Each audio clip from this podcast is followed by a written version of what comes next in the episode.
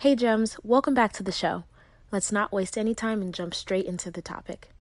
When you need mealtime inspiration, it's worth shopping Kroger, where you'll find over 30,000 mouthwatering choices that excite your inner foodie. And no matter what tasty choice you make, you'll enjoy our everyday low prices, plus extra ways to save, like digital coupons worth over $600 each week. You can also save up to $1 off per gallon at the pump with fuel points. More savings and more inspiring flavors make shopping Kroger worth it every time. Kroger, fresh for everyone. Fuel restrictions apply.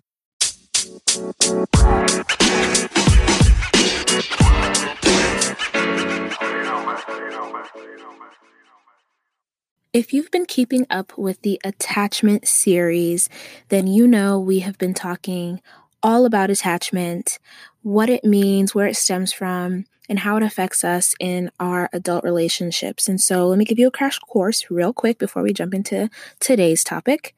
Um, attachment theory comes from the premise that the relationships that we build in early childhood with our primary caregivers has a tendency to create and shape the way that we see the world, the way that we uh, attach with other people and believe the world to be safe or unsafe, to trust or not trust. And it creates these fears and needs that we have. Um, the four basic fears are fear of abandonment, fear of rejection and judgment, fear of not being blank enough, and fear of failure, with the needs being you know, needing to feel like someone will always be there no matter what, needing to feel like you're acceptable as who you are, and needing to feel like you can be successful, you know, and that you're enough. And so if we're not operating from love, we're operating from fear. That's why there's a dichotomy there. There's there's that, you know, yin and yang, the fears and the needs. The better able you are to figure out what your primary fears are and what your primary needs are, you are equipping yourself with the data, the information that's going to help you to be able to have more fulfilling, long lasting relationships and relationships with yourself and other people. Um, with that information that you use. And so we spent the last four weeks going through each attachment style anxious, dismissive, uh, fearful, avoidant, and um, why is the last one freaking eluding me? You could go look, listen, you go back, I'll put it down somewhere. You can figure it out. Um, but today I bring that all up because um because you can figure out how to maximize the way that you communicate with your partner based on knowing what your attachment style is and how to get what you need out of a conversation or an interaction with your partner. So, you want to stay tuned because I'm going to give you three tips and tricks to help you better understand what that looks like. Okay. So, um, Oh, I think I did say them all. Oh, secure. How could I miss secure? That was the fourth one. Secure, anxious, dismissive, avoidant, and fearful avoidant are the four styles. Forgive me. And so let's jump into why um, why that's the case. Okay. Now, now that you, if you've listened to the other episodes, hopefully, um, if you haven't, you need to go back.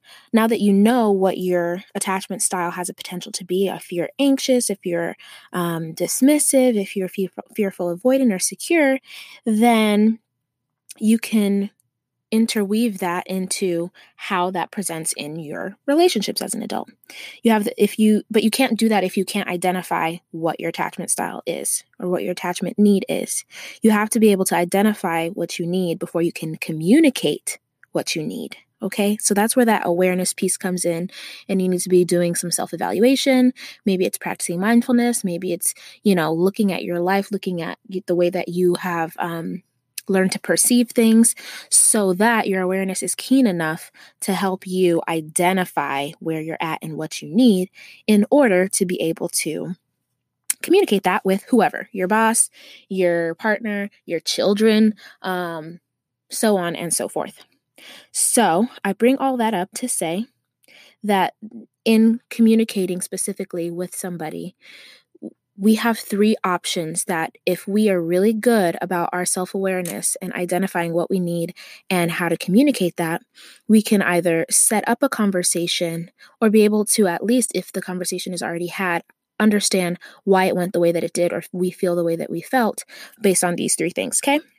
So the first thing is, well, all three are is this conversation for validation?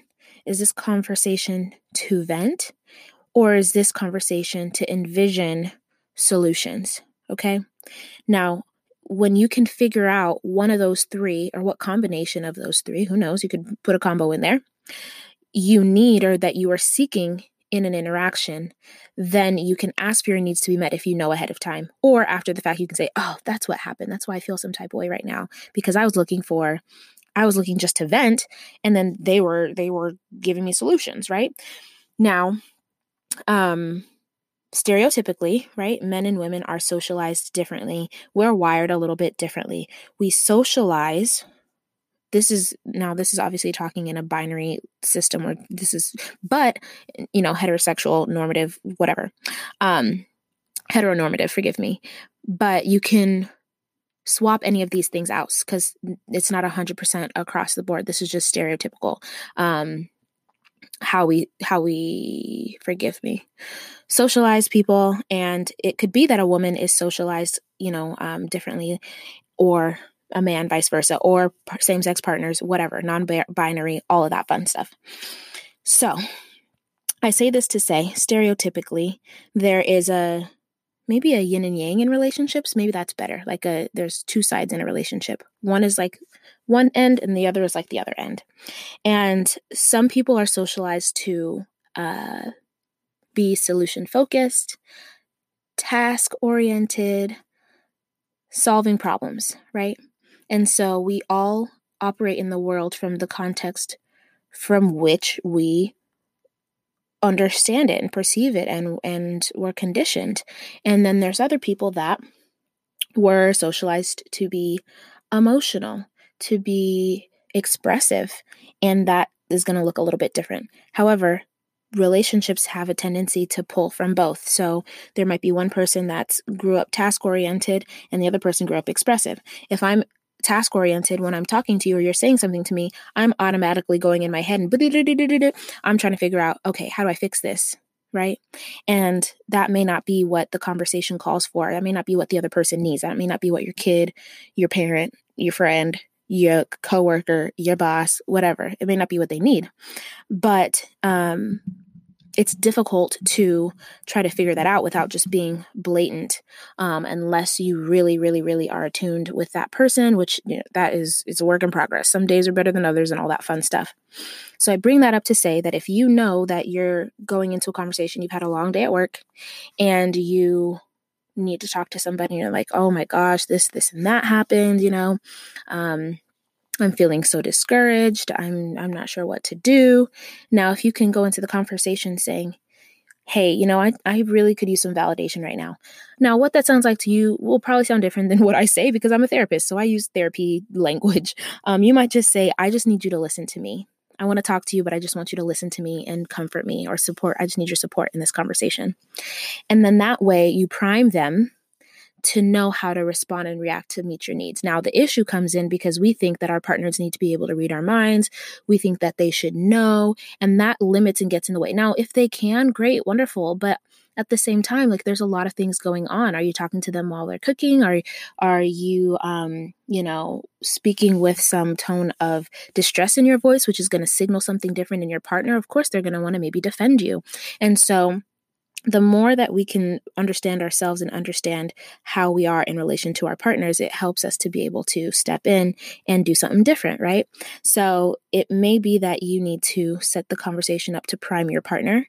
If you are the other, the listening partner, the person that's coming to, to the person that's being come to is that how you would say it i have no idea um your partner your kid your parent is coming to you with whatever information uh, oh, my friend, you know, put it really nice the other day and yesterday. Oh no, was it today? You know, time is getting real crazy around here. She said, Can I give you some unsolicited advice? So before she gave me her opinion or her thoughts, she asked me if I wanted it or if I was okay with her sharing. And that allowed me to be able to reevaluate, like, oh, what do I want? What do I need in this conversation? Do I want to hear that right now or do I not? And I was like, yeah, cool. And I was ready to receive what she had to say. as opposed to I don't think her our friendship is very fluid, so we never have issues with each other. But you know, I could imagine someone just tells you how they feel or tells you what you think you you know what they think you should be doing gives you their opinion. There's no priming there's no lead in or anything like that. And now it's easier to have an opportunity to take offense in that situation.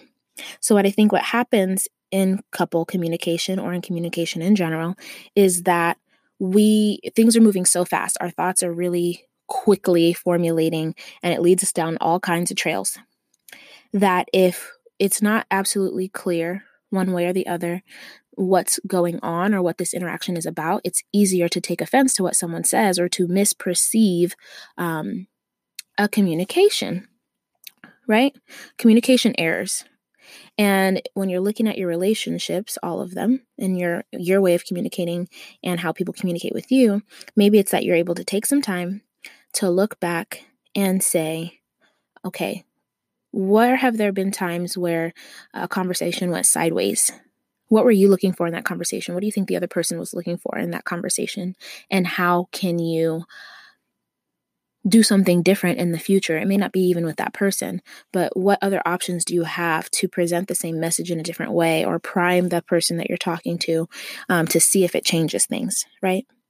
So, in an effort to wrap up, I want to go back through do you need validation to vent or to envision solutions in a conversation? And what does that look like for you? Because then you can, I tell it to couples all the time tell your partner what you need and if they care, they will meet your need. If they don't care and they don't meet your need, that's a whole different conversation. We're going to have to talk about that in a different podcast, okay?